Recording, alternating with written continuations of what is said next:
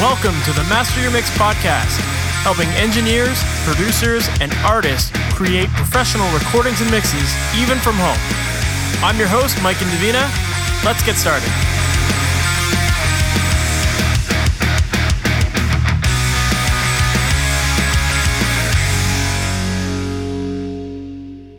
Hey, welcome to the Master Mix podcast. My name is Mike Indovina, and thank you so much for being here with me today. Today, my guest is Justin Perkins, who is a mastering engineer who owns Mystery Room Mastering in Milwaukee, Wisconsin.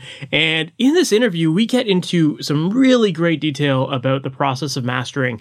And I know for a lot of people, mastering is often seen as this dark art that people don't really understand what goes into it. Most people know about the audio portion of it, but a lot of people think that that's all it is. Or in many cases, some people don't even know what mastering is at all. So in this episode, we get into a lot of depth about the mastering process, what goes into it besides just the audio side. We talk about mastering DAWs, we talk about how to set up your sessions for mastering, we talk about how to record your audio in the best way possible as far as selecting the proper sample rates, bit depths, uh, when when and where you should be using things like dither, a whole bunch of great stuff. In this episode, I think Justin is going to help clear up the process of mastering for a lot of people. So I know that you're going to find this episode very helpful. So let's just jump right into it. Justin Perkins, thank you so much for being on the Master Mix podcast. How are you doing? Doing well. Thanks for having me on. I've been listening to some of your uh, previous episodes, and I really enjoy the the podcast. You know, the content, the production. It's very, very well done. Amazing. Thank you very much. I appreciate that. For people who might not be familiar with who you are and your background, can you give us a little bit of that story in terms of how you got started in music and ultimately to where you are today? Yeah, I mean, I feel like it's a very similar story to a lot of other people my age and demographic. And I've done plenty of other podcasts if anyone really wants to hear the long version, you know, working class audio and all that. But you know, basically, I was um, got into music very young. You know, I was born in '81. My fifth grade teacher um, got me very into the Beatles. He got our entire class into the Beatles. He would bring his guitar in on on Fridays to end the week and sing Beatles songs. And my dad was very into music, and my parents had gotten me a guitar, a little cheap acoustic guitar. But um, that fifth grade teacher really kind of got me going and really excited about music and also, what happened was Nirvana's Nevermind came out around that time. I think I was about in fifth grade. And basically, I don't know um, how old you are, but people from that era might remember music in the 80s was really very kind of, I don't want to say overproduced, but very synthesized and hard to really like. It never occurred to me to make music because it just sounded so over the top and reverb and computers and th- synthesizers. Uh, when Nirvana came out, it was like, wow, this sounds just like really simple guitars, drums, bass. You know, I think I think we me and my friends could do this. So we started a band pretty young. You know, sixth, fifth grade, sixth grade, playing in bands. Um, you know, at the time you couldn't just go to Best Buy and get a laptop and have a studio. Um, you had to like book a studio, and we didn't live in a big city, so we kind of ended up. Uh, basically, I just learned how to record on a cassette eight track that we rented from the music store, and uh, next thing you know, other friends and bands are asking me to record them. And I, I, never wanted to be a recording engineer. I didn't even know what that was or a producer or anything like that. I just kind of got into it that way, just people asking me to record their bands, you know. And then as you get into high school, then there's way more people to network with, and then other high schools regionally. So it just kind of grew from there. Um, we always had bands, even going, like I said, going back to middle school. So that's a great way to meet other bands that need to record. And that's I didn't know it at the time, but I was growing my network and creating a network and just kind of organic reach. You know, this is well before email addresses and social media. It was all like being at shows, telephone calls, voicemails, not even texting. You know, this is like the 90s. So um, that's basically a, quick version is just getting into music young, playing in bands, um, being the one person that paid attention when the guy at the music store showed us how to work the eight track. I became the engineer. Um, and I was never a technical person. I would never take things apart and fix them or anything like that. And I'm still not that way, but I just kind of got into it out of necessity. So, where did the mastering portion of it come for you? Uh, that came a lot later. Um, well, it's weird. It came early. Initially, it came early, again, by necessity. And then later, um, I eventually graduated to moving out of my dad's basement, and I got I was able to record at a one of the great rock and punk rock studios in the area. Um, it was known for having like the as soon as you put in a CD, you could tell within three seconds that it was done at this studio because it just sounded great. And then luckily I was able to work there, and it was in Green Bay, Wisconsin. And Was this Smart Green Studios? Bay, uh, it's called Simple Studios. okay, sorry. Um, Smart Studios is in Madison, and I did end up working there eventually. But at Simple Studios, we did a lot of local bands, and they didn't know what mastering was. I barely knew what mastering was. Um, booking a mastering session was just not really a reality because it meant maybe driving to Milwaukee or Chicago, or it meant sending off your um, DAT tape or CDR into the abyss. It just wasn't as easy as it is today. So it was like we ended up mastering so much of those projects because you know they were bands that were going to press 200 or 300 copies of their CD, and that was that. It wasn't anything extremely serious. So I kind of learned the nuts and bolts of mastering um, in the early 2000s, just again out of necessity from these bands that would come in and they would want a finished product and they didn't really want to hear about having to send it off for mastering. You know, a couple couple bands would, but the majority of them just expected us to send, hand them a finished product. So I learned in a program called CD Architect uh, way back in the day, just the basic stuff about mastering. You know, sequencing the songs, any crossfades, fades, just some of the detail work, and of course making sure it sounded good. And this is right when plugins were starting to be a, a reasonable option for mastering, um, just to get things loud enough. You know, back in the '90s, you kind of had to send it out to mastering because the two processes were so separate. You know, mastering studio was only able to get your CD this loud, um, things like that. In the early 2000s, it was became a reality for to do it, you know, outside of a mastering studio. Whether it was good or not is a different story. But anyway, so I kind of learned early on, but then, you know, as I was getting bigger and better projects, I got I moved on to Smart Studios in Madison. And then those bands were very aware of mastering and know, sending it out to this place or that place. And I was all for it because I didn't really trust myself or my ears or really know all the details. You know, I could I could do a, a crude master. Um, but that kind of informed me a little bit more about mastering was and then you know but then there were still projects where i would have to master them myself and i would just learn a little bit each time and be aware of things but um, So was it more of a, like a self-taught process for you then? com- yeah com- completely self-taught. Um, i didn't have any mentors. Um, there was a mastering studio in milwaukee and the guy would answer some of my questions here and there but uh, there were basic questions like you know what software do you use to master? Because obviously you can't really use pro tools. You can you can do mastering up to a certain point in a mixing daw but there's eventually you hit a point where you know you need a mastering daw to do things like track markers isrc codes uh, metadata you know all the all the other stuff the le- maybe the less fun stuff to some people but he would answer questions like that he tipped me off to wavelab and things like that and sequoia but he wasn't teaching me like you know, the, much more of the process. So it was all self taught, um, learning over time. And, you know, eventually my name would end up on records like, but they were usually, you know, mixed and mastered. And I regret a number of those albums. Uh, there's some that I listen to today that I wish I wouldn't have mastered, you know, for various reasons, but it was Mhm. just kind of the nature of the time. Um, but eventually my name ended up being on records as only, ma- you know, someone else recorded and mixed it. And then I mastered it. So then I started to get more calls because people are thinking, oh, this person must just do mastering. And it wasn't an overnight process, it was a slow change, but I kind of slowly transitioned into just mastering as I studied even more of what the process was. You know, got got the Bob Katz book, which is kind of like the Bible. Um, it kind of the, the cool thing about Bob's book is it it it teaches what it teaches you what you didn't know that you didn't know about mastering. Like obviously, you know, there's the sonic portion of it, the stereo processing.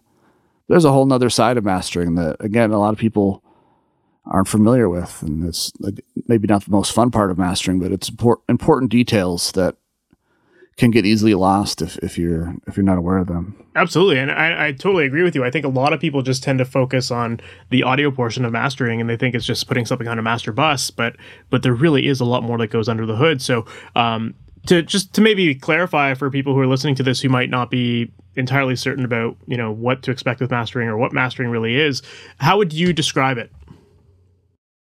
Well, one of my favorite analogies is like the photo analogy. It's basically like, you know, framing a picture or retouching a picture. You know, you're not going to make a terrible picture amazing, but you can kind of take a picture and crop out what doesn't need to be there. You can do some retouching um, and things like that to kind of get the most out of that that picture and enhance what's there. You know, sometimes it's more heavy-handed, sometimes it's extremely light touch if it already sounds good or looks good in the picture there's maybe not much you need to do, but um, you know you're you're doing the work in a controlled and you know neutral environment where you can make decisions. You know your your speaker system is accurate, your monitoring is accurate. So in some cases, it's more of a quality control pass where you're just kind of doing minimal changes. You know, maybe removing some clicks and pops. Of course, putting the songs in the correct order and doing any fades and little details like making sure the, the start of the track and the actual downbeat of the music is a good relationship. You know, you don't want the track to start right on the downbeat. You want a little bit of a buffer so that when you skip to that track, it, but you don't want to take an entire second or two to for that track to start, unless the artist really wants that. So there's a lot of like sequencing details with with mastering, making sure the songs flow. Not only do the songs flow from one to the other, but then the, like I said, where the track markers are in a logical spot, um, and, and things like that, and then again in the 90s we kind of and even in the early 2000s it was kind of one master for everything. You know cds were kind of the king. Um, and, then in the in the late 80s and early 90s a cd master would typically work well on vinyl. But nowadays you know we're making a high res digital master we're making a vinyl pre-master we're making perhaps still a cd master for, i have a lot of clients that still make cds cassette master you know, reference MP3s for their digital download cards and, you know, direct sharing with friends and family. Um, so it's not complicated. It's just detailed, you know, it's just detailed stuff. And I don't even know if I covered everything I wanted to mention, but, you know, basically it's, you know, listening to it, deciding what needs to happen. It could be a lot, it could be a little bit, somewhere in between. And it's a per song basis. It's, you know, I've had people ask me, you know, do you treat each song separately? And it's like, yeah, that's the whole point of it. You know, I don't just apply the same settings to every song. I have to listen and make sure they all make sense together as a group. You know, if if there's an acoustic song or a an interlude that's like with no vocals and it's just kind of a downbeat, down tempo thing, you know, maybe that's not supposed to be as loud as the the loudest song. You know, so you have to make all these decisions that you know computers are not really able to understand. You know, the automated mastering is not able to understand, but as a human, I can say, yeah, this, you know, or or if you have an album with you know ten rock songs and acoustic song, if you just go by the meters, that acoustic song is going to feel way too loud compared to the rock songs. You got to use your ear and kind of cue in. I usually cue into like the vocals, like oh, do the vocals feel like they're the same level on these two songs, and that feels more natural to to a listener, and things little things like that. So you know, that makes sense. It's a lot of you know, it's listening from like, you know, looking at the bigger picture. You know, I'm, you know, I just had a client ask me today. That one of the questions was which, what compression decisions did you make regarding the keyboards? And I'm like, none. Like I can't, I can't control the keyboards in mastering. And I'm, I actually use very little compression in mastering. It's things are already usually so compressed. It's like it's a lot of just more EQ and limiting and a little bit of saturation here and there. But not, we're not doing like six decibels of gain reduction like you would if you're recording a vocal or bass guitar. Um, you know, one or even one and a half decibels of gain reduction is a lot in mastering. And one and a half decibels of boosting of a frequency on an EQ is a lot in mastering, to be honest with you. Um, Especially if people are giving you tracks that are super jacked up in volume. Yeah. So it's more of a global view of the song, you know, like is how is the tone? Is there too much low end? Is there too much high end? You know, is there too much vocal sibilance, which is a big thing that I come across. Um, you know, I'm not really, I'm not really focusing on the, the snare drum tone. You know, it's at that point, it's kind of baked into the mix. It's more like the, the bigger picture of things. Absolutely. It's interesting that you brought up the idea of having an album and I and I think that that is really one area that mastering is so important is having that unified sound across all of the songs and having things be consistent on a record. Um, and I'm curious to know, like, when it comes to approaching mastering sessions when working on an album, do you tend to put all of your songs in like one session? Do you work on separate sessions? Like, what does that process normally look like for you?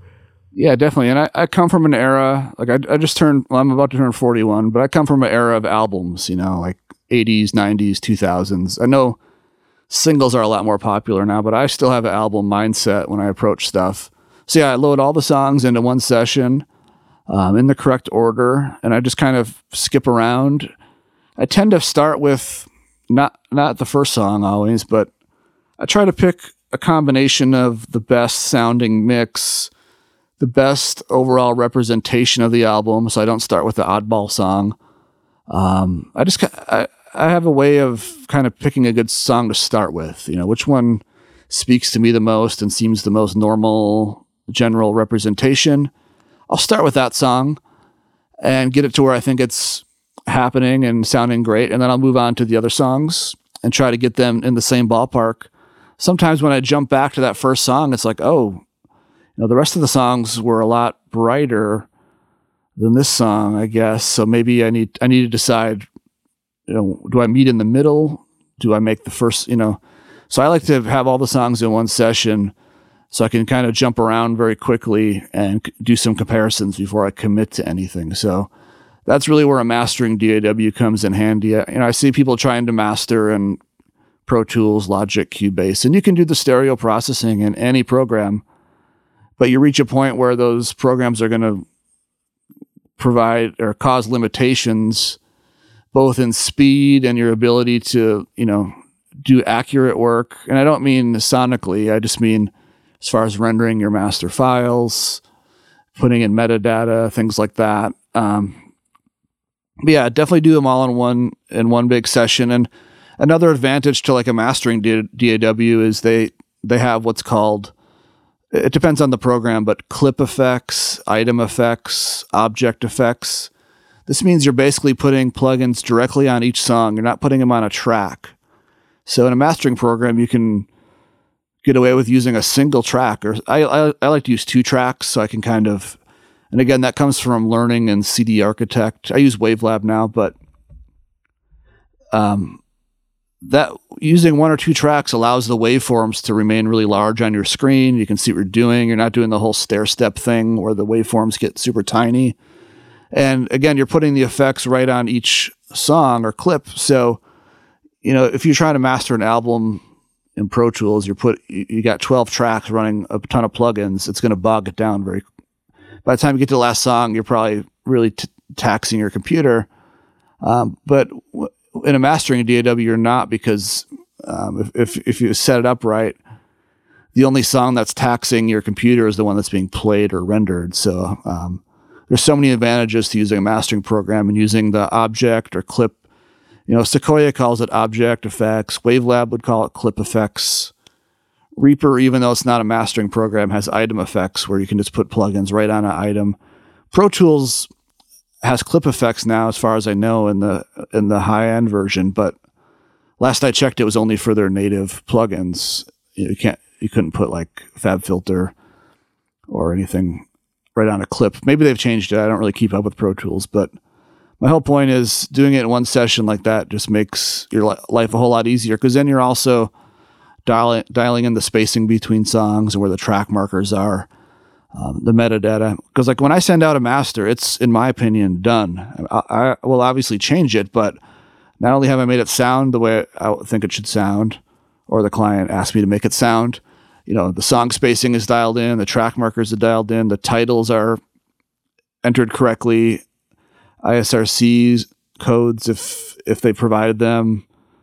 You know, it, it, um, if they're happy with it, the how it sounds, then it's done. There, no, no further work needs to happen. And I've seen other mastering engineers mention that you know maybe they send out a version to get the sounds dialed in, but then they have to go back and put the songs in the correct order. And to me, that's just too much extra it's not extra work, but I just like to just I want to present it as the listener is going to hear it. You know, when I send it out, it's done, in my opinion.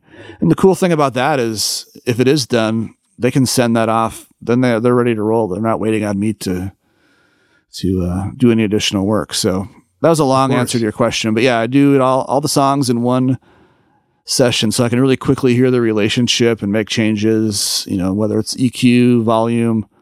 I do a fair amount of automation and mastering and not not the kind of automation people think. You know, I'm not automating EQ changes. I'm just simply automating the level and it's the, usually the level going into the any dynamics processing and limiting, you know, because sometimes we get mixes that are too dynamic uh, to believe believe it or not. You know, the intro is so very quiet compared to like the third chorus, and for some types of music, that's great. Um, but for the client that is loudness obsessed, sometimes when they tell you that it sounds great, but can you make it louder?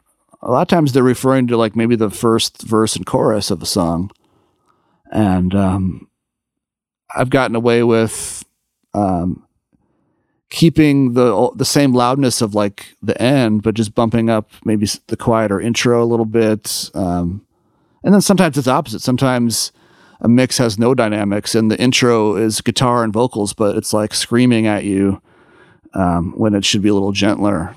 So I'll automate down. So I do a lot of level automation, and again, you can do that so easily in something like Wavelab, right on the the clip. Um, you know the automation. It's just it makes my life so much easier. So um, having all the songs in one session for me is definitely key.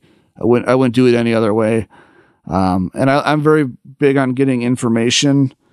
Um, you know i like to get the song order before i start and even the song titles. I've also listened to interviews where people are like when i get a project there's no song order and i just can't do that because uh, i'm like there needs to be a song order at some point so Figure, yeah, you need to know how the album grows yeah, or figure that, that kind of stuff, I'm, right? Basically, I'm like, you know, take take a few days. Set, it doesn't even have to be final. Give me your 80% track order. If we need to swap a song or two around before we finalize, that's no problem. But give me a starting point. You know, I, I can't just take a folder of files and, and master them because I'm just, I'm only doing part of the job. You know, I'm, you know, you may as well send it to LANDR or something at that point because um, I'm being a little bit facetious, but you know what I mean. It's like there's still so much more to the job, you know, than just running it through something. Um, yeah, it's not just about treating the single song on its own and yeah, independent of yeah. You know, so I'm everything a, else. Yeah, so I'm really big. My website kind of um, encourages this when they submit a project. But you know, what is the track order? What are the songs called? You know, things like that. It just helps me get. It helps me get the job done faster and better, and honestly, spend more time on the music and less time on some of the administrative work that is important, but you know doesn't need to be such a struggle because you just, um, you know, I'm I'm asking the same questions for every project. You know, what's the artist name? What's the album title? What are the song titles? What are the song order? What formats are you releasing? It's all on my website too. People can fill this out without even having to contact me. It's great, and then then I have all their details and I'm ready to roll. I don't have to ask them 10 questions that are spread out over 10 emails. And then you might miss a de- might miss a detail. So, um, yeah, that's a bit. That's really important to me to have the song. At least, obviously, if someone decides they want to switch a song or two around, it's not a big deal. Obviously, I need to know that before we finalize. But because even if you switch a song around, that does and can affect the spacing, the flow of songs. Because sometimes people tell me like, just put put two seconds between each song. But the question is, when do you perceive the song as being done? If it has a really slow sustain at the end, like a, a long keyboard fade out, if you're listening in your car, that song is going to end sooner than listening in a quiet room on headphones or nice speakers. Because in that quiet environment, you're going to hear every last um, ounce of that sustain. Um, in a noisier environment like a car, it's going to the road noise and the car noise is going to make it feel like it ended maybe a second sooner. So you can't just say put two seconds between each song because that's going to be a different perception depending on how it's being listened to. So I do all the song spacing by ear and feel.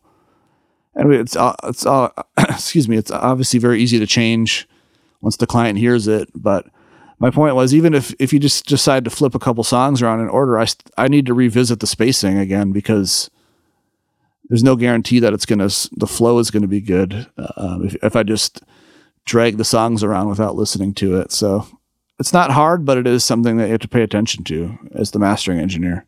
And I think that that's one of the like artistic sides of mastering in a way too, right? Where you are kind of shaping that flow, the full experience of listening to the album. Yeah. Um, on my website, again, I have a, a short.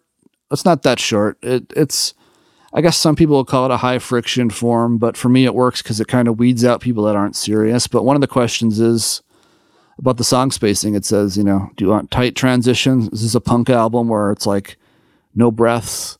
Do you want normal transitions where I kind of use my judgment, or do you want extended? You know, if it's a classical record, they might want four seconds between the songs. But again, if the if, if if it's a song with a, like a, a long reverb tail, where it technically ends is subjective because it depends how closely you're listening to it. But I have a little I have them give me a rough idea of what they want. I also say that if you have really specific ideas, um, just send me an MP3 of the whole album as one long file. I don't use the MP3 to master from, of course, but what I do is I load that MP3 into Wavelab, and Wavelab has a great thing called reference tracks where they're in your session, but um, they're not part of the main s- signal path. Um, so what I can do is just kind of visually line up what I've done to their MP3 for as far as any song crossfades or specific transitions. So I would say 10 to 20% of clients will send me a mock-up of how they want it s- spaced out. Um, just as it can be an MP3. You can do it in GarageBand if you want to. It doesn't have to sound great. It just has to get the point across. And then that, that usually gets us 99% there. But honestly, a lot of times people are happy with what I do. And thankfully, I'm at a point where, you know, I'm kind of in a groove here. And a lot of times I get a lot of version one mastering approvals now just because I've got such a streamlined system. And if there are any changes, a lot of times it's just songs. You know, can we add a add another second between these songs and you know little things like that? And it's it's weird because I've had people ask me if the distributor is going to do that or the CD manufacturer, and it's like, no, we, we have to do this. This is part of our job right now. Like your digital distributor is not going to add or subtract. You know, this is mastering. You know, This And- is it, yeah. and um, Be happy with unfortunately. I think some of the software companies have sort of bastardized the term mastering, and that's why people are confused about this. They've kind of stolen mastering as the stereo processing. Um, I don't want. Well, maybe I do want to name names. Maybe I don't. But um, people now think of mastering as just the stereo processing, but there's so much else that happens. And I know I said it before. It's not the most exciting parts of the process. And I used to teach a mastering class to younger, you know, as a t- technical college, tech school.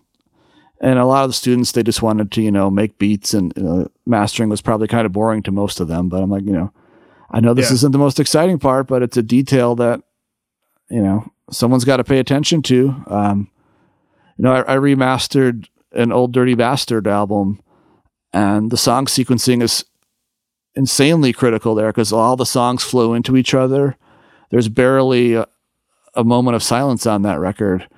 And, you know, making the beats was probably fun. Obviously, the doing the vocals was fun, but then there came a time when someone had to master that the original version and tie all the songs together. And sound, aside from making them sound good, you know, you got to make sure that it flows, but then also that it's going to be correct on a CD. You know, that record was made before streaming services, but they had to make sure that on the CD, you know, there was no glitches. And then when mm-hmm. I when I remastered it, I had to recreate that, but then also make sure it was still streaming friendly as far as the song transitions and stuff like that. So there are, there's just a lot of details that go into it, but it's kind of unfortunate how s- some plugin companies and some of the automated mastering services have kind of dumbed down or stolen the, stolen the term mastering.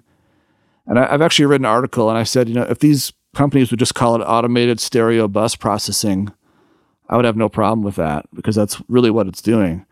But it's it's not mastering as far as I'm concerned because it, it, it, it just factually doesn't do certain things. And again, they may be simple, they may be boring, but there are things they don't do. In fact, I had a somebody reach out to me that used LANDR to master their project, and I know there are certain people that think CDs are dead, but CDs are really alive. You know, maybe not even through COVID um, when no shows were happening.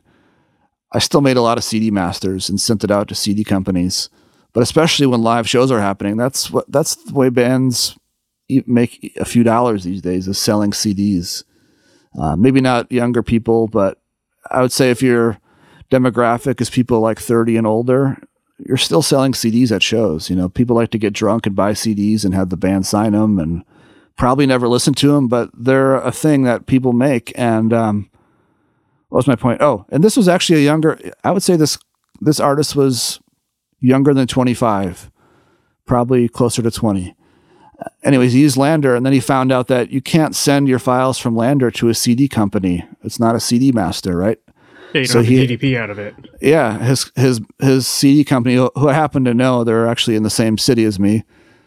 You know, they said no, we need a DDP file. It's it's really boring, but um, so he reached out to me to to make that. And again, it's not. I'm not saying it's hard or I'm a genius because I can do it, but somebody has to do it.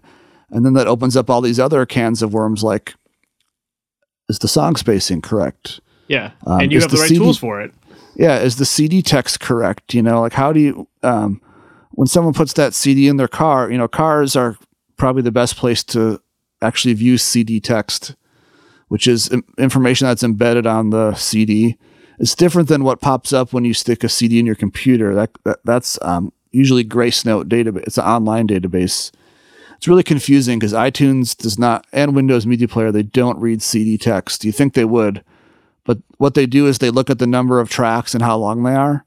Then they reference an online database and say, "We think this is." The, have you ever put in a CD and it's like totally the wrong, or it gives yeah, you choices? That, that's because names and all that stuff. Yeah, yeah. It's just because there happens to be another CD with the same amount of songs with the exact same track times. Like it's just a fingerprint. Anyway, so then it's like you know, what are the songs called? How do you want to capitalize? You know, just little stuff all the stuff that LANDR's not doing, any automated mastering service is not doing. So my whole point was if they would just call it automated stereo processing, I would have no problem with it. But um, they've kind of successfully changed the term. So we almost need to come up with a new term like human mastering or something, you know. Uh, yeah, then we need a new word for the people who are actually doing it. Yeah, properly. or detail, you know, something, you know, where some professional uh, mastering. Like, yeah. yeah. And there is a place, I'm not knocking, you know, if you do library production music and you just want um, your songs to be processed and make, get a double check, you know, yeah. I'm not, I, in that article I wrote, I purposely don't even comment on the sound because there's no point. It's subjective. It depends what you put into it, what you want to get out of it, how good, you know, how good your ears are and can tell if it's destroying it or making it better. You know, I know of a good mix engineer that has learned how to mix into LANDR pretty well, and he's happy with the results. But also, when he when it came time to do his solo album, he had me master his solo album. But for some of the other clients that maybe don't have the budget for mastering, he's kind of learned how to mix into LANDR. And you can get a streaming master maybe out of LANDR, but once you talk about vinyl master CD production, um, or even start to care about detail. You know, I'm I'm such an R, you know, iZotope RX. I'm I'm kind of OCD about that as far as removing clicks and pops and um, you know mouth clicks, clicks from keyboard, weird keyboard things or bad edits or plosives, um, even sibilants. You know, I've given up kind of on stereo de-essing. I mean, I do a little bit of it, but the best method is just going S by S with RX and addressing it because then it's to me it's more transparent. But anyways, there's a place for these automated services, but um, but they're not doing th- the same same detail that you're that yeah, you're putting there, into it. There's almost no detail compared to what a human is going to to do. And again, it's not about how it sounds; it's more about you know details and facts that they're just actually not doing. And if you don't care about those details, then maybe LANDR's for you. But um, you know, if you're going to release this into the world forever, you probably want a human to have gone through it with, you know, some intelligence, some real intelligence, not artificial intelligence, real intelligence, emotion. You know, I know. I, I always think about that too. I, anytime a band's asked me about things like LANDR, I'm always like, how much time have you spent like writing these songs, recording these songs, like agonizing over different takes and performances and editing and mixing? Like you spend so much time on that. And why would you then pass it off to a computer algorithm that isn't listening to your music and in a fraction of a second it's going to create the final version of your song? Like, don't you want any control of that? like, yeah, it's it's crazy. So I, you know, I'm just and I, you know, I grew up playing in bands that made very little money, so I try to make my rates. You know, mastering doesn't have to be insanely expensive. Um, if you want to spend a lot of money on mastering, you certainly can. But there's so many people that do really great work for an extremely reasonable price. And I did a little bit of LANDR research when I wrote the article. I mean, I feel like by the time you actually pay for getting, you know, the high resolution files and whatnot, you're not hiring a, a quality human mastering engineer isn't an, uh, a huge um, step up not, price. Yeah, yeah. It's it's. Not, I mean, it's more, but it's not like you know if you find the right person. And I also hear these stories on forums. It's like, oh, I hired this person to master and they ruined it and they took my money. And I just think that's that's a person that's a bad personal choice. Like it doesn't not all mastering engineers are like that. You know, the way that I work is for EPs and albums, I don't even send an invoice until it's approved. So if for some reason you're not happy with it, um, you've lost a little bit of time, but you know, I'm not going to like send you the first version, have you hate it, take your money and not answer your emails. Cause that's, that's terrible. Um, I mean, it's one thing to be known as doing a bad master, but to be known for doing a bad master and taking someone's money, that's just, um, that's even worse. So, yeah. you know, there's there's stories online about mastering engineers, you know, like I said, totally ruining it, and you can't get a hold of them anymore, and they're taking your money. But I, I don't see that happening. You know, I'm I chat with a handful of mastering engineers on various forums and platforms, and I, I don't think any of them would do that. You know, there are. I mean, I'm sure that I'm sure it's happened, but I don't think it's I don't think it's so common or it shouldn't be presented as the norm. I mean, it's all about communication, really. I mean, you need to explain what, what it is, what, what your visions are, um, yep. listen to what's done. You know, ask for feed. You know, ask for changes. You know, I love getting feedback. Thank, like I said, thankfully, I get a lot of version one approvals these days, but I also get revision notes too sometimes, and I'm happy to make those changes. So it's not you just have to communicate what it is that you want and and you'll be there so anyways mm-hmm. i don't i think there's so many people that do great work for a reasonable price that i think LANDRs should just really be reserved for like you know seeing what happens to your mix when it gets smashed by a limiter or again if you're doing a high volume of like library tracks and you just don't have the time maybe run it through LANDR and they'll be at a certain level and consistency that works for that um, type of music. But as far as releasing EPs and albums and even singles, you know, I, th- I think a human is the way to go. And I, I know I'm biased because I do it for a living, but you know, once I started doing mastering full time, it's like all these things I didn't know that I didn't know. And it's not like secretive stuff. It's actually kind of boring, detailed stuff, but it's stuff that matters. And there's a reason why there's a reason why these mastering programs exist. Um, of course. Know. Well, yeah, I mean, I think you did a great job there of just explaining a lot of the differences between these mastering programs versus what you would normally have in Pro Tools or Logic or whatever programs. So, you know, I think that that part of your answer there in itself, I think people will start to realize like, oh, wait a minute, yeah, my software doesn't do this stuff, and like, oh yeah, I've never thought about sequencing an album, that kind of stuff.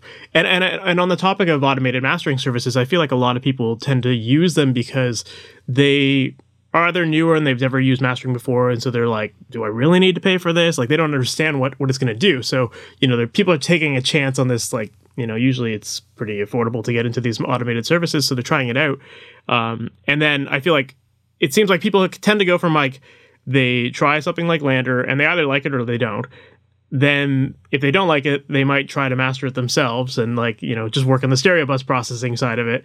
And then if they don't if they're not any good at it, then maybe they'll understand like, okay, I need to hire a mastering engineer. Um, for people who, who are kind of in that middle stage of thinking like, well, maybe I do want to just take it on myself and then I have that human touch. Like, do you feel like you need to be able to mix records in order to be able to master records? Like, do you, do you feel like that's kind of a prerequisite? I don't think it's essential. I, I think it certainly helped me train my ears. Um, and I always hear stories of back in the day, like you know, people starting at Abbey Road and some of these famous studios. That a lot of times they would start in the mastering room first, because that taught them what worked, and you know that taught them how what they can get away with mixing wise. If you're seeing the end product, learning what sounds good, what doesn't sound good, and again, this is in the vinyl days, but what works on vinyl, what doesn't. Once you understand that, then you can become a better mix engineer. So in some cases, it was backwards back in those days. Mm-hmm. For me, it was the other direction, just again out of necessity and, and the way that my the tra- trajectory of my career. But um, I don't think, you know, I, I know uh, of some people that skip straight to mastering. You know, I did a lot of mixing first, but I kind of burned out on mixing and sort of priced myself out of mixing because I was so I wanted to spend so much more time on the mix than the budget was allowing, and I would. But then that meant I'm working nonstop with you know, and maybe not getting compensated as fairly. Um, so that was part of my decision to move into mastering because it's a more fast-paced process. I really enjoyed the process. All the you know, when I got started researching it more, I'm like, wow, I actually really love this. Um, so I don't know if that answers your, your, question well, but I think, you know, mixing can certainly help just, again, train your ears as to what sounds good and things like that and, and know what's even possible. But I don't think it's essential. You know, I think, I think what's essential is just, you know, the 10,000 hour rule of no matter what you're doing, uh, it just takes time. There's no overnight shortcut path to it really. Yeah. Um, I see how it could be kind of how it can work both ways, right? Because like you, at the end of the day, whether you're learning how to mix first or you're learning how to master first, at the end of the day, you're trying to always create the greatest quality you can, and that involves knowing the tools. And so you have to learn the tools one way or another. And so you know if you whether you just jump all into mastering and you learn how to use EQ and compression and all that stuff, or you do it all in mixing, you're still kind of starting from the same point, same starting point. But I guess from the mastering side, if if you're learning mastering first, then you're getting your ears kind of tuned to what a final master should sound like, and ultimately what your mixes should sound like too, right? Yeah, I mean, I, I, love the saying like you know, record like there's no mixing, mix like there's no mastering, um, and things like that. Because the happier you are with it, earlier on, it's just going to be that much better. You know, I love doing lighter touch mastering projects, not because they're easier, just because then I can focus on things. You know, I'm not putting out big fires now. I'm just focusing more on little details and stuff like that. Um, but you know, there are projects that need a lot more work than others. Um, but I just think you know whatever works for you. It just it's all to me, and I I think I'm of the opinion that you're never done learning. You know, I I, I still learn new stuff every week, every day, sometimes. Um, and I've been doing this for a little while. So I just think it's always about keeping your ears open and keeping up with technology um, and things like that is, is, the main thing. And then from a mastering context, you know, when I was younger, you know, I, I regret not making sure my monitors and room treatments were as good as they could be because that would have saved me so much time. I, I, looking back, you know, I was just fighting, you know, mixing and, and terrible sounding rooms, you know, and once I got my mastering room dialed in, um, it's like wow, it's, it's it's so much easier to make decisions and hear and understand what needs to happen when you when you can when you have a great sounding room. Or even now, you know, some of the Audeze headphones are pretty amazing um, sounding, and you can make decisions on those. So, I mean, I think I underestimated monitoring the monitoring path in the room when I was younger, and you know, had I taken that a little more seriously, it might have helped speed things along and maybe not only make mixes turn out better, but get get to the end result faster and with less back and forth with the client. Of course, yeah. One thing you had talked about earlier that I thought was interesting to, to maybe go into a little bit more detail with is you were talking about your website and how you've kind of created a system for yourself on your website that allows you to not have to have as much back and forth with the artists and and um, ultimately that probably allows you to work much faster and smarter and, and you know just probably take on more projects at the same time. Um, so I love I love that idea of creating systems to to work more efficiently.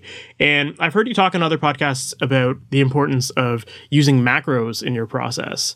And I'm curious if you could talk a little bit about macros and maybe maybe some of the uh, macros or scripts that you've created to help streamline your process even further.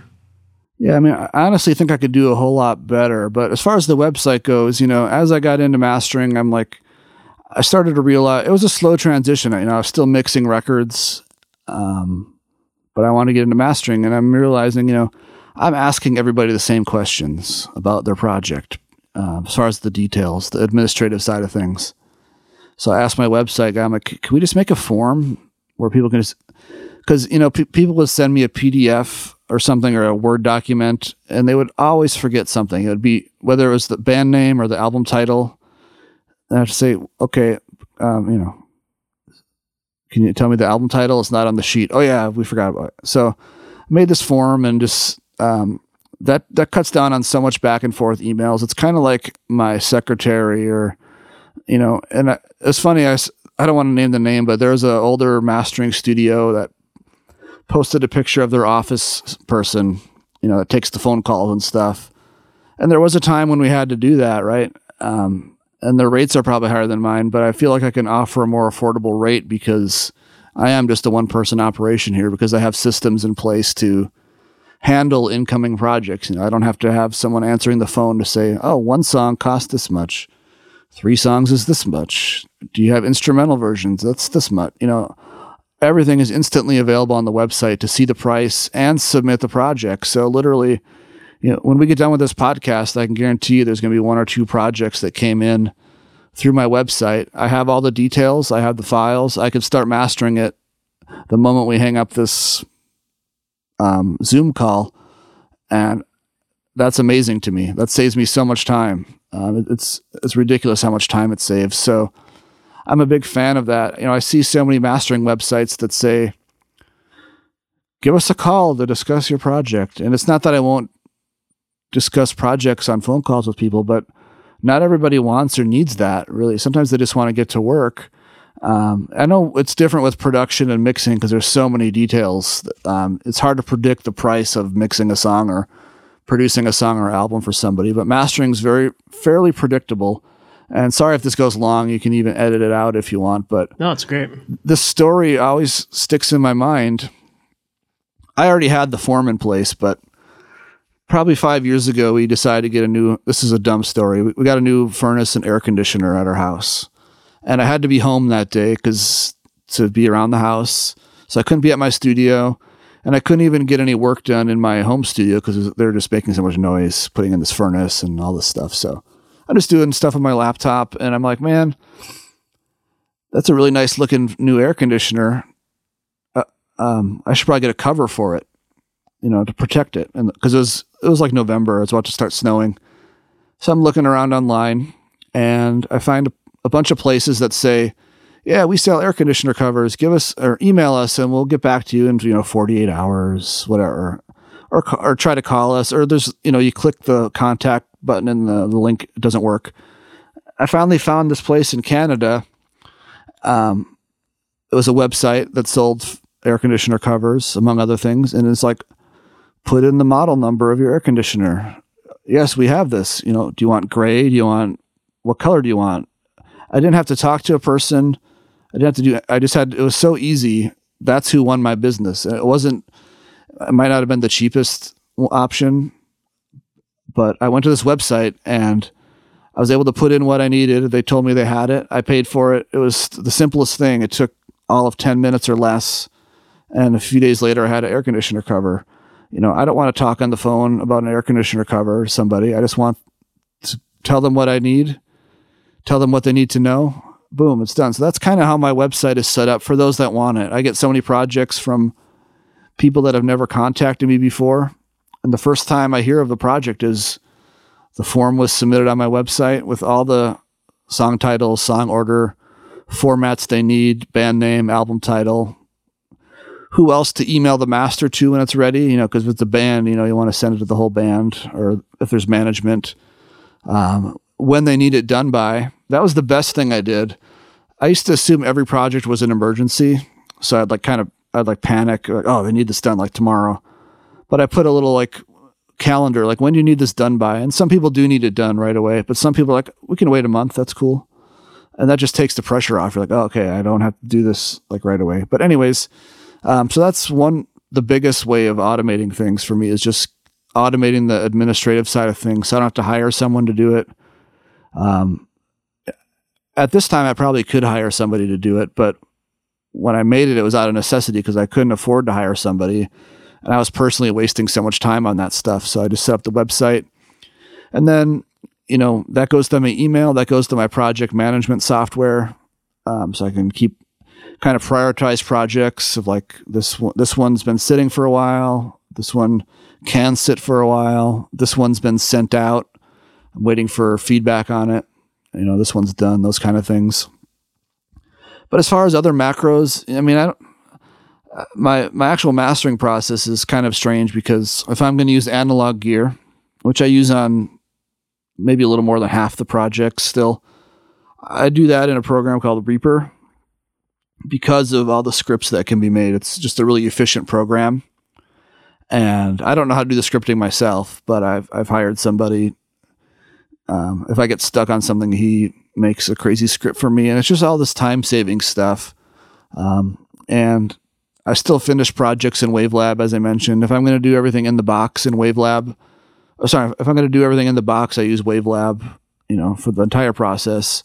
So it's just about creating shortcuts. If you're doing repetitive tasks, you know, I have a Stream Deck. I don't know if you're familiar with the Stream Deck. Oh yeah, I, I got one of those. They're, um, they're great.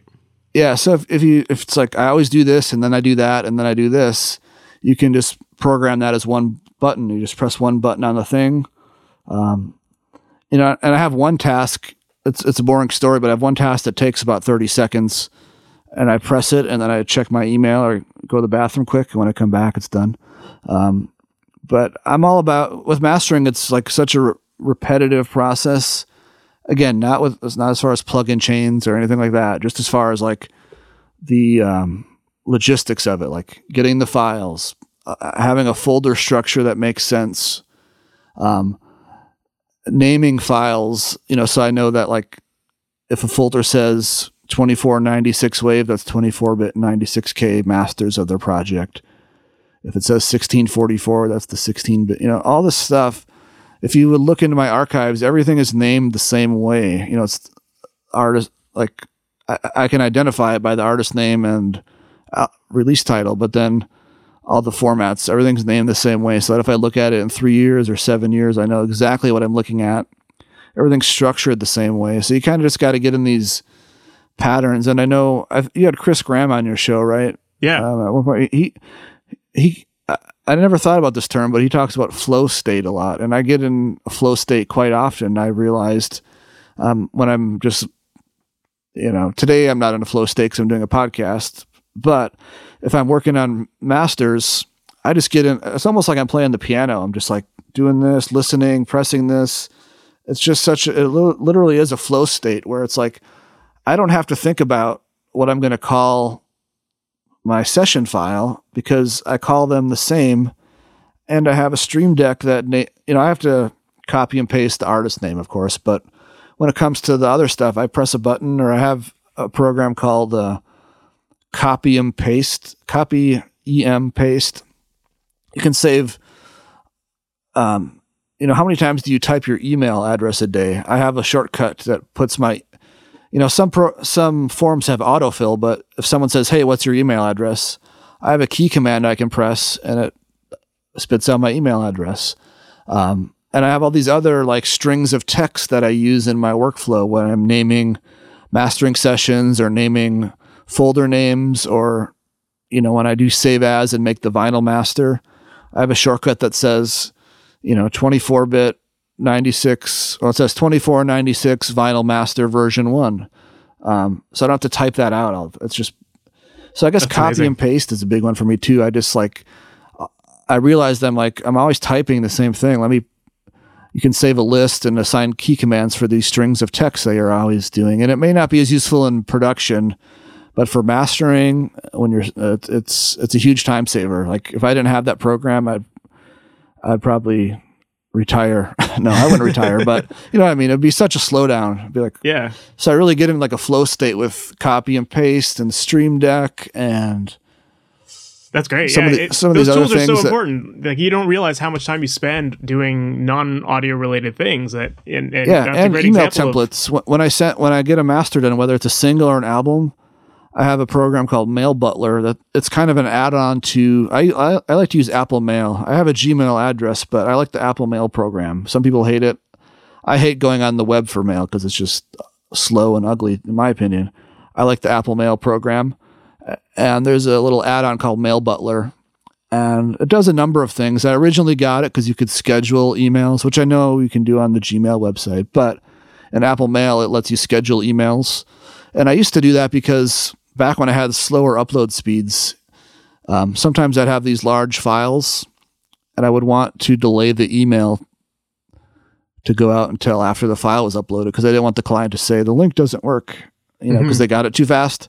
Now I have blazing fast upload speed, so it's not a problem. But the other cool thing with Mailbutler is all these email templates that you can save. And I know there's a number of ways to save email templates, whether it's a Word document or notes or whatever. But Mailbutler embeds right in your Apple Mail, right on your new email window. So when I'm when I'm uh, done with a single or an album, it it puts all this text in the email, and then all I have to do is drop in the the, the link to for them to listen to it or download it but it tells them everything about how to listen to the master, what to listen for, what to do if they're happy with it, what to do if they have changes. And then I even have like an email template for when I did make a change. I say, I made some adjustments. Here's the new link. And I can always um, add in some personal, you know, like I've made some adjustments. This version's a little louder. I've made some adjustments. I can add that this version is brighter, less bright. You know, I can I can expand on it, but having an email template for initial masters, revisions, after the mastering is done, I have a little email that goes out um, just to say thank you and where to find me on social media and all, all that good stuff. So, email templates are another thing that in the mastering world saves so much time. That's great. Um, Yeah, I use something very similar. Uh, I use TextExpander, which is same idea where you can create uh uh some shortcuts, or like, um, or you can just type like, you know, if I do like comma e, it like will type out a giant email or whatever. You know, like I can I can program it to be whatever I want, and you can have like fillable fields as well, where you can say like name, and anytime you use that name, it repeats it automatically for you in the email and stuff stuff like that. Like it really does save a lot of time, and especially for you know, I love that example that you gave of how to listen to your master. That's definitely an email that I've sent many times. That is a pretty lengthy email, and Yeah. to just press one button, have it done in five seconds, rather than spend like ten minutes writing an email, it that, that adds up over time. Yeah, there's two. I have another program that was really overlooked. It's called Alfred. It's it's for Mac Oh yeah, that's a users. great one too. Yeah, Alfred's great. I mean, it's, it it can also kind of save text snippets and create shortcuts for commonly used things. But what I also like it for is it has a clipboard history. So I mean, if you Mhm. copied a a song title five minutes ago, you can just press a shortcut and everything. Any, any text that you've copied and pasted recently is available to paste again. You know, it's like a clipboard history thing. It's just all these little tools that to some people might sound dumb, but for me, it just helps me get through my day faster, more accurately. And then even, you know, uh, we talked about CDs a lot, but there's a CD company that a lot of my local clients use. And I have that on a template too. It just says, hey, so and so, here's the approved master for, then it's empty. And I just paste in the band name and album title. And I say the client is CC'd. If you have any questions, thank you, blah, blah, blah. And that saves me so much time in the course of a month or a year, just having it all. And it's accurate. There's no spelling mistakes that look kind of unprofessional. So to me, so I'm not using like macro, like I don't know how to use the Apple Automator program or anything like that. I'd, I'd love to take some downtime and learn that. But for me, it's all about, you know, streamlining repetitive tasks that do all the time and getting in a flow state where like like I said on- really busy days I feel like I'm playing my studio like an instrument. I'm just like making it sound how it should sound, rendering it, getting it into Wavelab, s- sequencing, CD text, metadata, you know, all the stuff. It's just like I'm not even thinking about it. It's just it's just flowing through me because I have created so many you know, I can really fly through, um, and I, I, and I don't mean fly through like I'm not listening to it. It actually allows me to listen to it more because I'm flying through the the tedious stuff more quickly. Um, Absolutely. By, ha- by having all these systems in place, I mean that's one thing that that's just gradually ramped up over the last ten years. I mean, if I would, if I were to, if I could time travel and sit on a day of work 10 years ago, I'd probably just be like cringing at how slow and sloppy I was working back then compared to now. Cause, you know, the other, you know, just little things like, yeah, rendering the file, you know, making sure the, uh, I could go on and on, but it's yeah. just, there's so many details with mastering that I think just get overlooked uh, for, you know, for good reason. I mean, it's more fun to mix a song probably and, and all that stuff. You're not you're not worrying about is there too much dead space before or after the song? Yeah. You know, is is there hissing? Are there clicks and you know? And a lot of times clicks and pops fly under the radar in an unmastered mix, but once once it gets kind of made louder and mastering and more clear, you know, those things that were under the radar in my, to my ears, they jump out like like crazy, and then that's that's the time to address them is in mastering. So for sure. Well, we definitely talked a lot about a lot of the details that go into mastering. And one area that I'd love to talk a little bit about is that I feel like whenever you're talking about mastering, it mastering is usually connected to a conversation of levels and like monitoring and metering and that kind of stuff.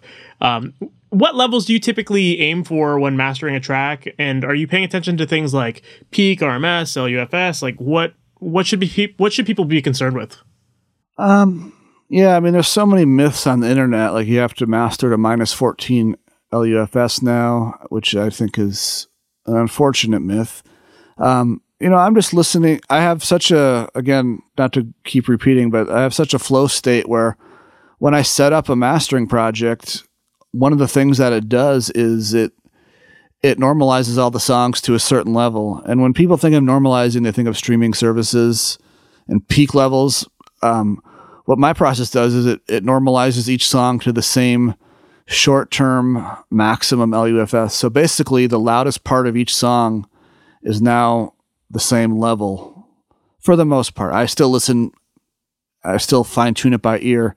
And again, this is before I even start. This gets all the songs on the same page so that um, everything is kind of feeding in, whether it's my analog chain or just in my in the box chain. And this is something that you've automated? Um, sort of. Um, I mean, Wavelab does it. Wavelab has a meta normalizer inside of it. Reaper does it too.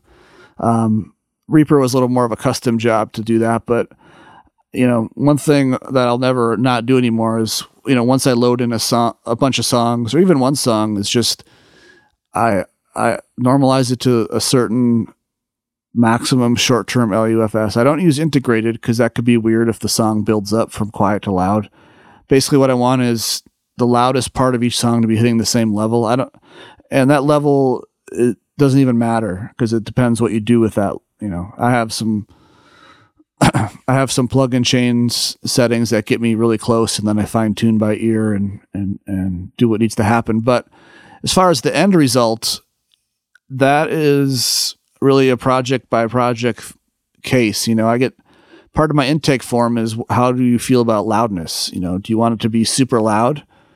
Do you want me to really preserve the dynamics, or do you want me to kind of find the sweet, what I think is the sweet spot where it's not going to be the loudest album of all time?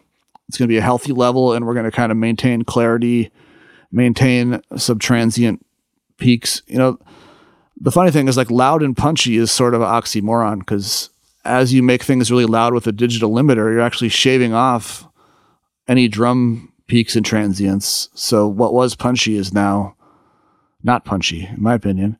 Um, so I like to get a feel for what the client wants, and also the music honestly informs me as well. If I'm working on a traditional jazz album, um, I know what is considered, you know, normal and acceptable versus a metal album or a punk album.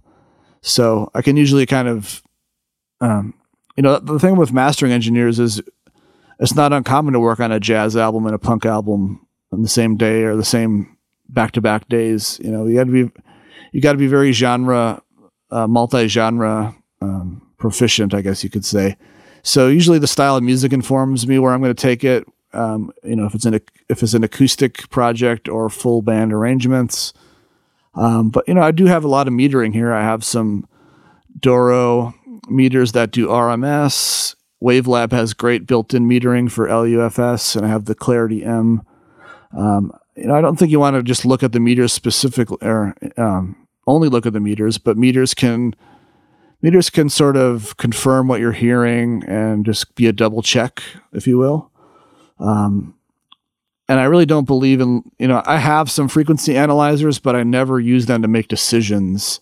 They're sort of just there again to confirm what I'm hearing. Or sometimes it's like, did I just hear a plosive? Uh, especially if it's like an acoustic song, you can really hear those plosives on the microphone. And if I can hear it and if I see a huge low frequency bump on the meter, then it's like, yeah, there's definitely a plosive there I need to address. So again, I never like try to make the frequency analyzer look a certain way. It's just kind of there as a, you know, in a way, it's a little bit like your speedometer. Like if you're on the highway, you know, like if there's a lot of other traffic, you know about how fast you should be going, but your speedometer is like confirms that you're going the right speed um, or the speed that you want to go. But I don't know if that answers your question about metering or levels, but um, I have heard people say that they do two masters, you know, one for streaming and one for CD, and I, I don't believe in that. And the reason being is, let's say you did a master at minus 14 LUFS, and then you did a louder CD master that was maybe minus nine, you know, integrated LUFS. Those aren't just going to be different loudnesses; those are going to be two different characters. Um, as you push louder, as I mentioned, like the first thing to suffer is usually the the transients. You know, the, any percussion or drums, those are going to get diminished, and then what's going to be appear louder is anything that's lower level, like the melodic stuff, guitars, keyboards, um, anything that's kind of sitting below the transient levels is sort of going to appear a little bit louder, and um, and that depends how loud you go. So, not only do you have two different levels at that point you have two different sounding masters and that's just way too confusing for unless someone is like 1000% sure that's what they want i'll do it i think i've done it maybe once but usually people think it's a good idea on paper and then i explain why it's not a great idea and the other reason why it's not a great idea is not all streaming services normalize by default um, they all have slightly different levels. I just think it's a not a great idea to do two different loudnesses. I think it's pick one that works and go with it. Um, and those streaming cha- uh, streaming services can always change their levels as well. So yeah, you know. they can and they have and they will again. And hopefully, you know, there was an AES paper, Audio Engineering Society paper, trying to get all the streaming services to get on the same page so that at least they're all using the same means of measuring and target level. But that could be a few years if it even ever happens at all. You know, you can overthink it, but my opinion is, you know, make it sound as good as you can at digital full scale, which means it's a pretty, you know, as, without any level changes. If it sounds great, it's going to sound good everywhere. Um, yes, it might get turned down in some cases, but if it sounds good at full scale, it's going to sound good at any level. Um, where I like to use those tools is some clients are really obsessed with how it's going to sound on Spotify specifically.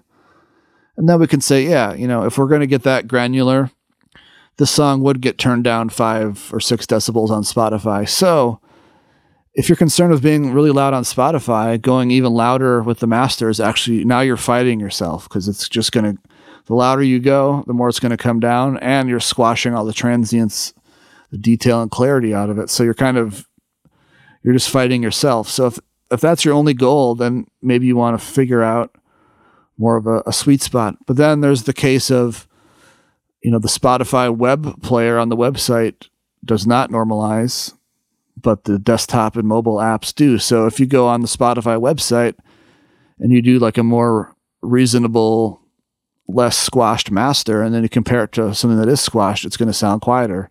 And then you might mm. be hmm. upset about that. So it's, it's just this kind of this huge mess.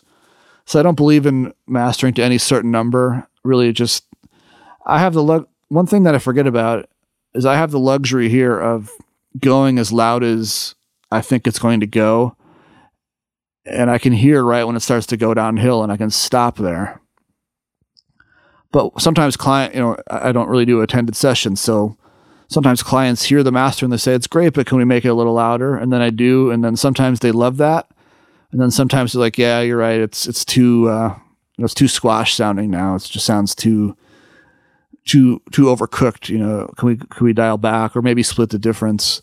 Um, so basically, I take it as loud as I think it can and needs to go before it falls apart. Because honestly, the the loudness potential is really in the mix, not not, not so much the mastering. You know, like mm-hmm. if you recorded a a band with like three SM57s in a carpeted basement and made it minus 10 LUFS and then you took a different mix that was like world class, one of the best mixes of all time, and made that minus 10 LUFS. That mix is probably going to sound louder than maybe the lesser mix. So there's you can't just go by numbers really. You have to every mix has kind of a loudness potential of how loud you can go with it before it either starts to get you know diminishing returns or start to get worse. Um, and people think of loudness as a master. Loudness is, you know, a mastering thing too, but it's not the be all end all. It's not like I can just make something that doesn't want to go super loud, super loud. I mean, it depends on bass content too. You know, um, there's a ton of low end that's going to steal up headroom faster than something that's really bright and harsh with not a lot of low end. Mm-hmm. So, yeah, that's a great point. Yeah, another area that I wanted to ask you about too is that I know when it comes to mastering, the topic of bit depth and sample rates that can be really important. Um, can you talk about what sort of settings people should be recording at and how they should be preparing their files for mastering? Yeah, because people do overthink this a little bit. Um, the best sample rate to record at is whatever is best for your computer. Um, you know, if you have an older computer and you try to record at 96K, the recording session might go fine, but once you start mixing and putting plugins on, it might get bogged down very quickly at 96k. Um, and I've had people, or I've known of people that had to like downsample all their stuff to 44.1 so they can mix it, you know, the way they wanted to mix it. So there's no best sample rate. It's just whatever your computer can handle. If your if your computer can handle 96k, that's great. You know, I, I think um, I think 96k is sort of the point of diminishing returns. If when you go higher than that, I mean, then you're getting kind of into like um, audiophile world. You know, it's hard to it's hard to you might um, the amount of hard drive space and computer power you're using might not be worth the uh, the troubles you're going to encounter. But I do have one guy that I work with. He records at 192k because he's only mix he's mixing on an analog board. He only uses the computer to record and play mm. the files. He's not doing plug-in work. Um, so yeah, sample rate, whatever whatever works for you is the best sample rate. The important thing is to not change the sample rate when you're making your bounces. So if you've recorded and mixed at 44.1, make your final bounce at 44.1. Don't there's no point in um, in, increasing the sample rate as you're making your bounce. Now, I'm going to contradict that a little bit in, in a moment, but and you also don't want to downsample. If you if you've recorded at 48k or 96 and you're sending it off for mastering, keep it at that same sample rate because the mastering engineer can handle the necessary changes. And for the most part, it sounds best to work at a higher sample rate. Um, but again, don't don't um, some of the worst sounding mixes I've heard have been at 96k, um, and some of the best sounding mixes I've heard are 44.1. So the sample rate is not your um, biggest contender, in my opinion. But I guess one um, argument people might have is that in the end they're going to send it to a mastering engineer, and then the mastering engineer is going to have to convert it to 16 bit for CD or, or 24 yeah, bit, whatever, right? So the argument there is keep keep it the highest resolution possible for as long as possible, because I'll tell you a little bit more about my process in a moment, but as far as the bit depth goes, this is one that people get confused about a lot. I get a lot of like, I don't get a lot, but sometimes I'll get a 16 bit file to master from. And I'll ask, you know, I'll say, you know, can't you send a 24 bit or a 32 bit float? And they usually say, well, we accidentally recorded at 16 bit. And I say, that's fine. That, that's not a big, that's not going to ruin your album. It's not the best, it's not the setting I would have used, but it's not going to ruin your album. You don't have to re record it. But what, what people don't, Pro Tools kind of um, set the people up for this failure. Um, just because you record something at 16 bit doesn't mean the audio is 16 bit forever. Uh, in fact, the the mixer of any DAW these days works at floating point. So let's say you accidentally record at 16 bit all day uh, or all week on your album. The mixer, as soon as you do any digital processing, the audio is now floating point. And there's a free plugin you can get to show you this called Bitter by a company called Stillwell. So if you Google Stillwell Bitter, it's a bit depth plug, bit depth meter. It's free because who's going to pay for a bit depth meter? It's pretty nerdy and boring. But put that at the put put that last on your master fader, and you'll see that um, so let's say you record a 16-bit file. As soon as you apply any gain change, any plug-in change, the bit depth grows to 32-bit float. And in some cases now, six, Reaper is a 64-bit floating point. So that's a long way of saying when you're done with your mix and you're sending out to mastering, keep the sample rate the same. But I think it's advantageous to save it at 32-bit float because that's technically what your mix engine of your DAW is working at. Um, it's it's not working at 16 bit. So um, there is audio information there that if you save the mix file at 16 bit, you're you're discarding audio detail that could be um, useful in, in, in mastering. Uh, eventually, it will be 16 bit, but um, you want to keep that process. You want to keep the resolution and, and all that as, as high as possible for as long as possible and only reduce to you know the let the mastering engineer reduce to 16-bit 44.1 after even all of their work is done uh, is what I'm saying. So yeah, because you're not going to be working on your session at 16-bit. Like you know, you, are you're working at the highest quality that the, that the artist gives yeah, you. Right? The moment I load that file into my mastering software and make any change, whether it's even if I just fade out the file, the the digital changes are floating point.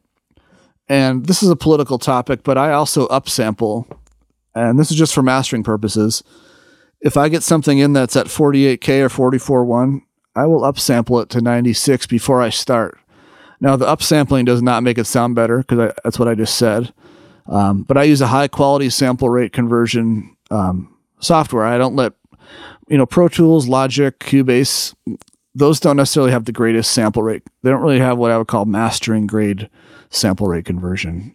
You know, if somebody does a keyboard overdub at their studio at a different sample rate than you and you drag it into your session and it converts it, it's probably going to be fine. But it's not something you want to process your entire stereo mix with. Uh, most mastering engineers use iZotope RX or Weiss Saracon. Wavelab has good sample rate conversion in it. But the first thing I do is upsample, whether I'm going analog or staying digital, because I've done some tests, other people have done some tests generally speaking, I think the end result sounds better when it's when all the processing is done in a higher resolution environment.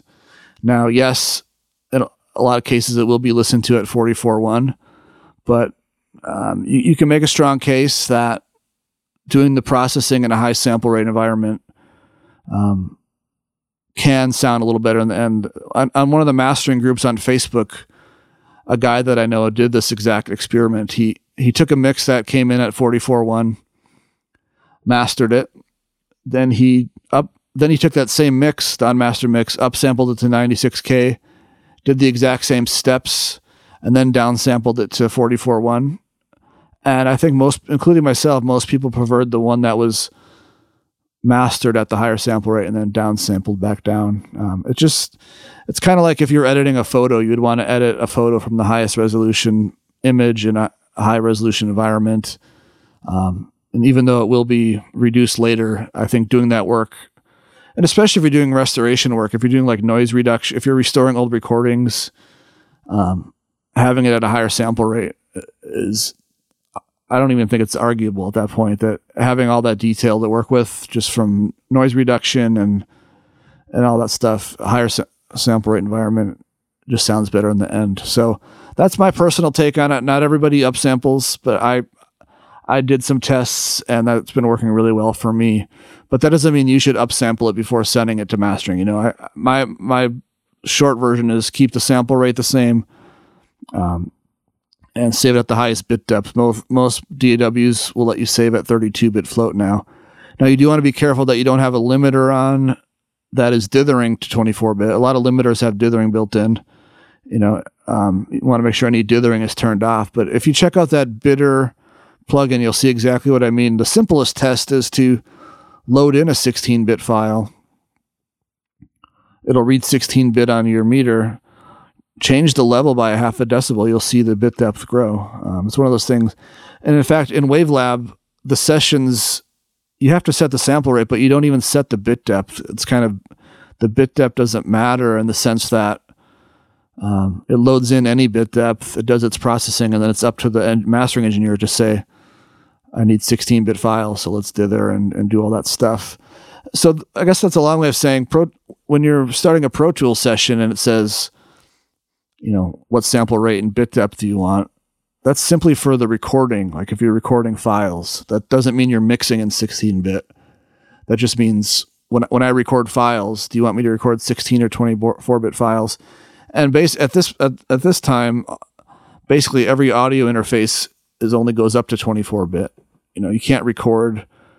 Thir- there are some. There's a Doesn't thing Pro called Tools let you do 32 bit float to record Uh, you can, but the interface, most interfaces are only 24 bit. So Gotcha. you're you could you can record a 32 bit float file, but there's going to be no information there.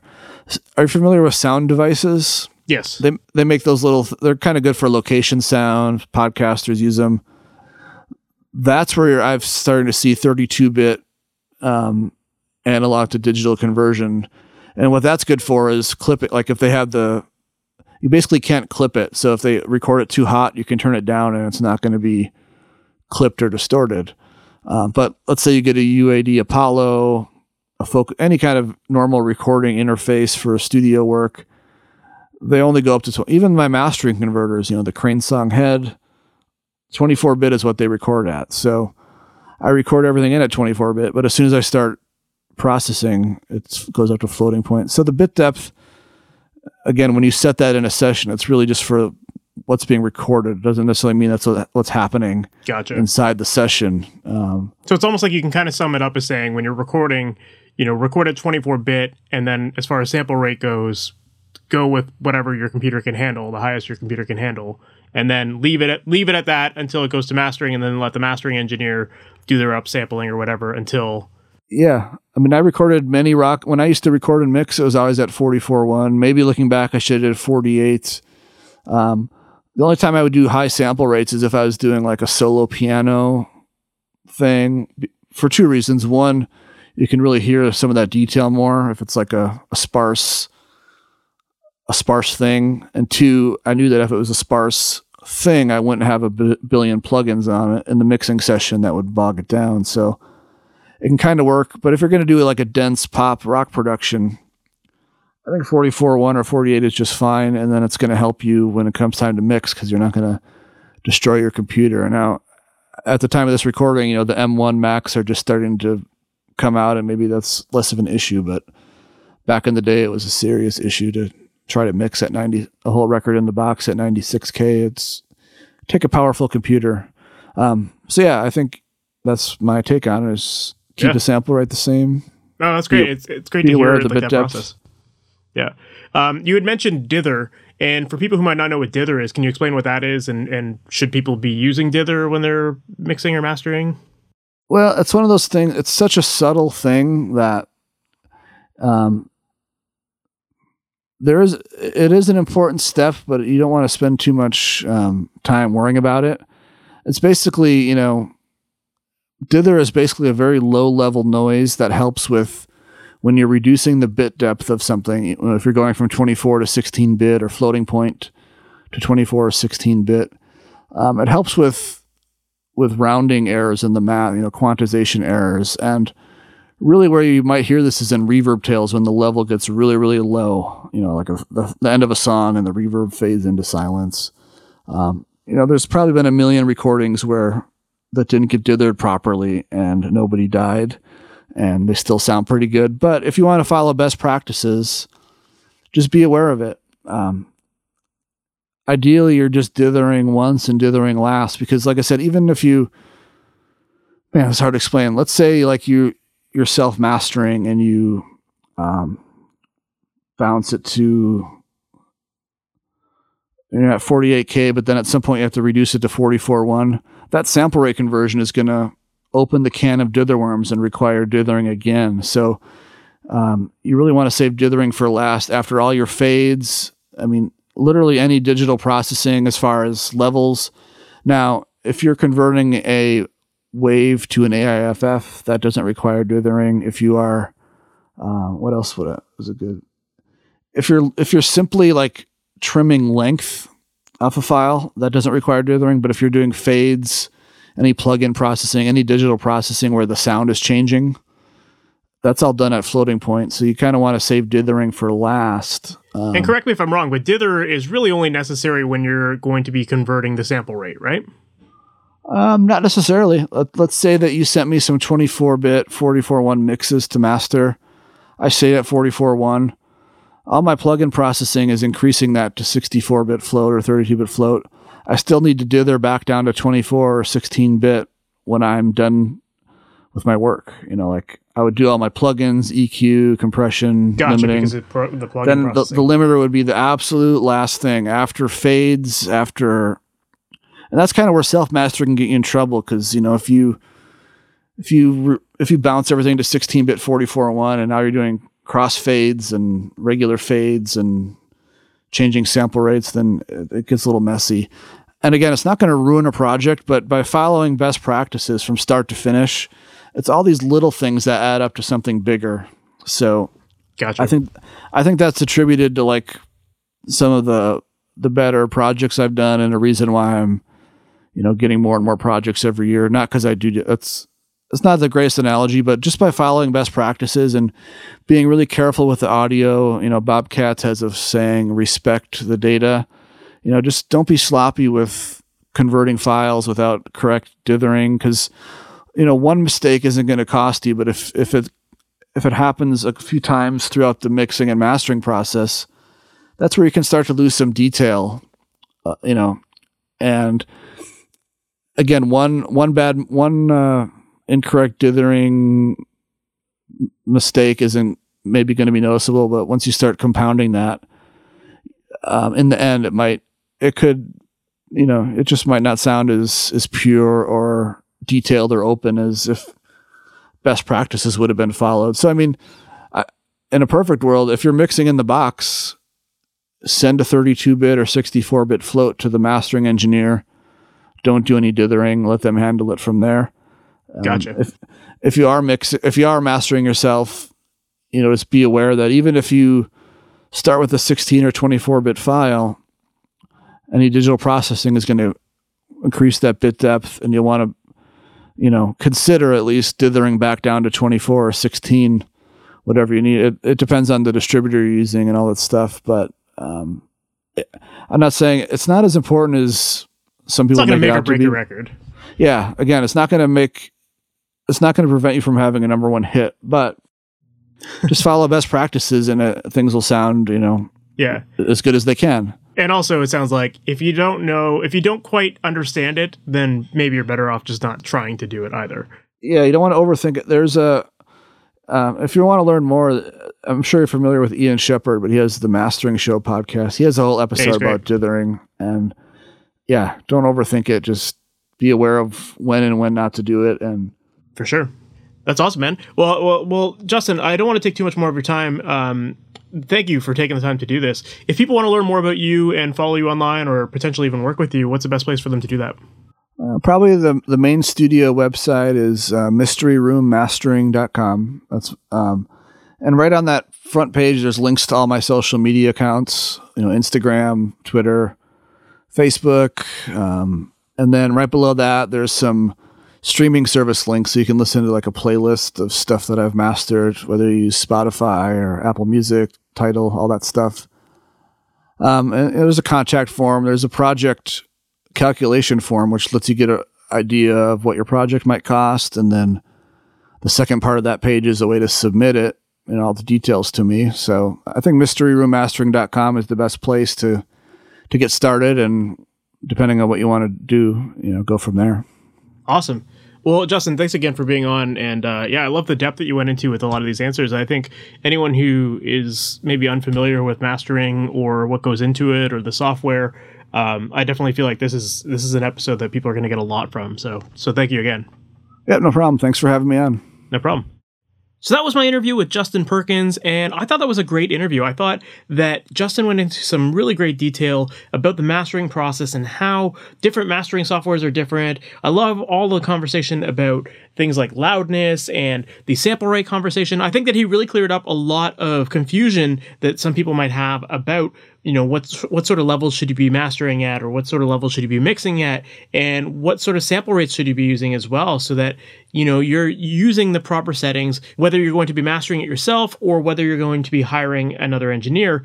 It's really important to understand these things. That way you can make sure that you get the process done in the best way possible. So i think justin did a great job of detailing a lot of those steps and i hope that you found that very helpful now, if you did find it helpful, make sure to subscribe to this podcast. That way, you're notified about all new episodes as they go live every week. Uh, every Wednesday morning, we release new episodes, and we've got tons of great episodes up ahead, so you definitely don't want to miss out. Make sure to subscribe to it. And also, if you can leave a rating and a review on the Apple Podcast app, if you listen on there, that would be fantastic. That allows us to get in front of more people. And when people are looking for new podcasts, it'll allow them to know that you think this podcast is worth them listening to. So I do really appreciate it if you could take the time to do that.